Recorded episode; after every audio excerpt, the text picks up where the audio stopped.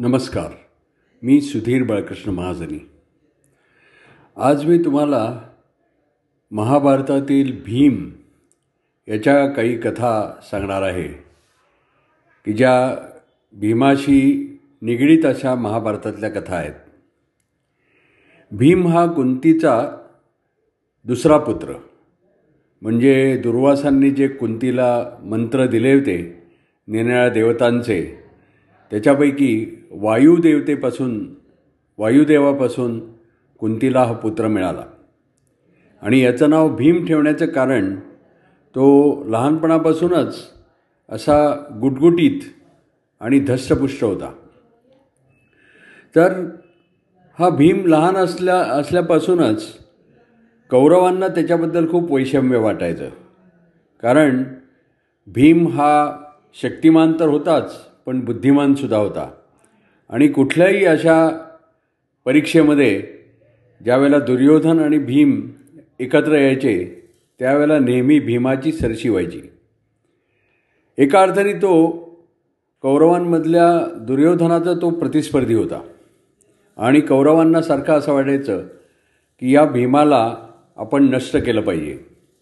म्हणून एकदा कौरवांनी असं ठरवलं की भीमाला आपण अन्नातून विष घालवायचं. म्हणून एकदा कौरवांनी भीमाला आवडते अशी म्हणून खीर बनवली आणि भीमाला जेवायला बोलावलं. म्हणजे सर्वच पांडवांना जेवायला बोलावलं. आणि त्याच्यापैकी भीमाच्या खिरीमध्ये त्यांनी विष भयंकर विष कालवलं. आणि भीमाला ते काही कळलं नाही. भीमाने सगळ्यांबरोबरच खीर अगदी मनापासून खाल्ली. आणि मग नंतर कौरव त्याला एका बाजूला घेऊन गेले. थोड्या वेळाने तो बेशुद्ध झाला.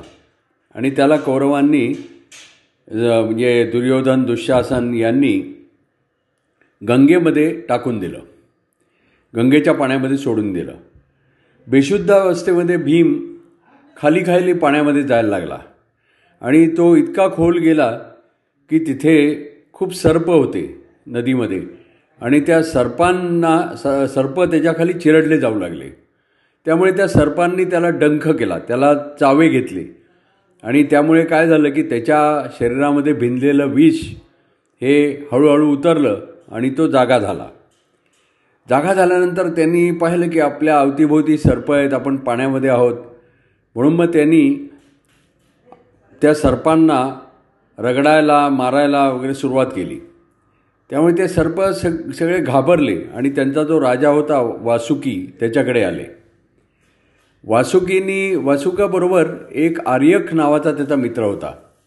आणि हा आर्यक म्हणजे एका अर्थाने भीमाचा पणजोबा होता. कारण भीमाची आई कुंती कुंतीचे जे वडील शूरसेन त्यांच्या त्यांच्या आईचा हा पिता होता. म्हणजे भीमाचा तो पर्यायाने पणजोबा झाला.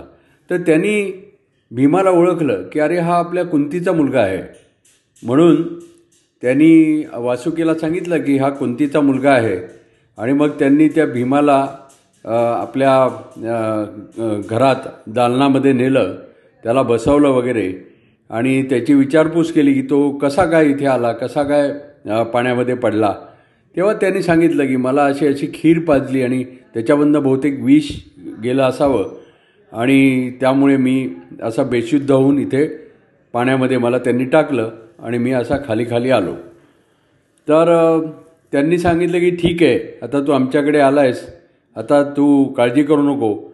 तुला असं काही मी औषध प्यायला देतो असा रस प्यायला देतो की ज्याच्यामुळे तुझ्या अंगात हजार हत्तींचं बळ येईल. आणि म्हणून मग त्यांनी त्यांच्याकडे अशी औषधीचा रस होता. तो भीमाला त्यांनी प्यायला दिला. त्यामुळे भीमाला हजार हत्तींचं बळ आलं. आणि त्यामुळे भीम एकदम पहिल्यापेक्षा धष्टपुष्ट झाला. आणि मग त्यांनी त्याला गंगेच्या पा पा काठावर परत आणून सोडलं. आणि भीम परत पांडवांमध्ये आला. आणि सगळ्यांना खूप आनंद झाला की आपला भीम परत आला. आणि पहिल्यापेक्षा जास्ती धष्टपुष्ट होऊन आला. त्यांनी सगळी हकीकत सांगितली की काय झालं ते. आणि कौरवांना परत त्याच्याबद्दल वैषम्य वाटलं की अरे पहा याला आपण मारायला गेलो आणि हा अधिक धष्टपुष्ट होऊन परत आला. तर अशी ही भीमाच्या बाबतीत घडलेली पहिली गोष्ट. त्याच्यानंतर पुढे काय झालं की ज्या वेळेला पांडव लाक्षाग्रहातून वाचले म्हणजे शकुनीने त्यांना लाक्षागृहामध्ये जाळायचा प्रयत्न केला परंतु विदुराच्यामुळे त्यांना हा सगळा प्रकार लक्षात आला आणि मग विदुरानी त्यांना सीताफीनी एका भुयारातून बाहेर काढलं आणि ते लक्षाग्रहातून सही सलामत सुटले आणि मग ते काही दिवस एक प्रकारच्या अज्ञात वासास वासात होते. कारण काय झालं की विदुराने असं ठरवलं की आत्ता पांडव जिवंत आहेत हे कौरवांना सांगायचं नाही. म्हणून त्याने असं ठरवलं की काही काळ पांडव हे अज्ञातवासातच राहू देत. म्हणून मग पांडव असे त्या भुयारातून बाहेर आल्यानंतर ते मग नंतर एकचक्रा नगरीला आले. आणि एकचक्रा नगरीला ते एका ब्राह्मणाच्या घरी राहू लागले. आणि त्यांच्याबरोबर कुंती होती. पाच भाऊ हे पाच पांडव आणि कुंती असे त्या ब्राह्मणाकडे राहिले. तर त्या ब्राह्मणाकडे राहत असताना एकदा त्यांच्या असं लक्षात आलं की या ब्राह्मणाची स्त्री रडती आहे. तिला काहीतरी दुःख होतं आहे म्हणून कुंतीने विचारपूस केली. तेव्हा तिनं असं सांगितलं की काय झालं की ही एकचक्रा नगरी होती. तिचा पूर्वी राजा होता. आणि तो राजा अतिशय दुर्बल होता. त्यामुळे त्याच्यावर परचक्र आलं. शत्रूंनी आक्रमण केलं आणि त्या राजाला बंदिवासात टाकलं. आणि त्यानंतर एक बकासूर नावाचा एक राक्षस तो त्याला चांगलंच फावलं कारण त्याला असं इथे कोणी अटकाव करणारं नव्हतं. त्यामुळे तो काय करायचा की तो या न एकनक एकचक्रा नगरीच्या बाहेरच तो राहायचा आणि त्याला जेव्हा लहर येईल तेव्हा तो या नगरीमध्ये यायचा आणि कोणालाही माणसाला उचलून घेऊन जायचा त्याच्या घरातलं सगळं अन्न वगैरे घेऊन जायचा. आणि त्याला खाऊन टाकायचा. त्यामुळे सगळ्या लोकांना असं झालं की हे तर टांगतीच तलवार झाली आपल्यावर. कारण हा कधी येईल आणि आपल्यावर हे संकट याच्यामुळे येईल. त्यामुळे मग त्यांनी असं ठरवलं की याच्यावर आता उपाय काय करायचा? म्हणून सगळ्या गावकऱ्यांनी मिळून असं ठरवलं की आपण आळीपाळीनं याला एक मनुष्य एखाद्या कुटुंबातलं एक मनुष्य असं गाढाभर अन्न घडाभर पाणी घेऊन याच्या गुहेपाशी जाईल आणि त्याला स्वतःला अर्पण करेल. आणि मग तो बकासूर त्याला खाऊन टाकेल. पण निदान असं होईल की त्यामुळे बाकीची कुटुंब तरी सुरक्षित राहतील.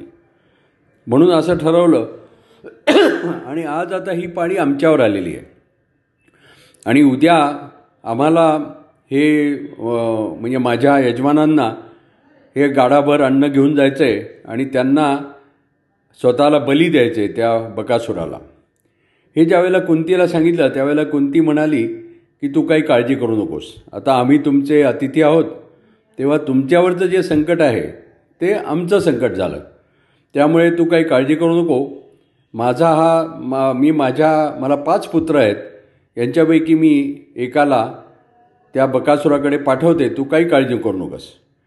म्हणून मग तिनं रात्री पांडवांजवळ ही गोष्ट केली आणि त्यावेळेला सगळ्यांनी असं ठरवलं की भीमाला त्या बकासुराकडे पाठवायचं. झालं. दुसऱ्या दिवशी त्या ब्राह्मणीने स्वयंपाक केला गाडाभर अन्न तयार केलं घडाभर पाणी ठेवलं आणि ती बैलगाडी घेऊन भीम बकासुराकडे निघाला. बकासुराच्या गुहेच्या बाहेर पोचल्यानंतर भीमाने काय केलं ते बैल सोडले आणि त्यांना चरायला आणि विश्रांतीला म्हणून त्यांनी सोडून दिलं आणि तो जे गाढाभर अन्न होतं ते स्वतःच खायला बसला. त्याच्यामध्ये भात होता भाकरी होती नंतर सांडगे होते पुऱ्या होत्या कोशिंबिरी होत्या चटण्या होत्या पापड होते फळं होती. हे सगळं त्यांनी खायला सुरुवात केली. त्याला अगदी खूप मजा आली खाताना. आणि शेवटी त्यांनी तो पाण्याचा घडा रिकामा केला आणि भडा घडा असा वरून टाकला.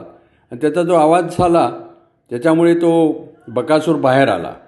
आणि त्यांनी पाहिलं की आपलं हे गाडावर अन्न आणि हे पाणी हे सगळं ह्या यांनी फस्त केलं आहे ह्या दिसतोय समोर त्यांनी फस्त केलं आहे म्हणून मग तो अधिक चवताळला आणि तो त्याच्यावर धावून गेला. आणि मग भीमाचं आणि त्याचं मोठं मल्लयुद्ध झालं. आणि भीमाने त्याला खूप बुकलून काढलं. आणि शेवटी भीमानी त्याच्या डोक्यावर जो दोन शिंगं होती ती बाहेर क खूप काढली उपसून बाहेर काढली आणि त्याच्या छातीमध्ये खुपसली आणि त्याला ठार केलं. आणि अशा प्रकारे भीमानी बकासुराला ठार केलं आणि भीम परत एकचक्रा नगरीमध्ये आला.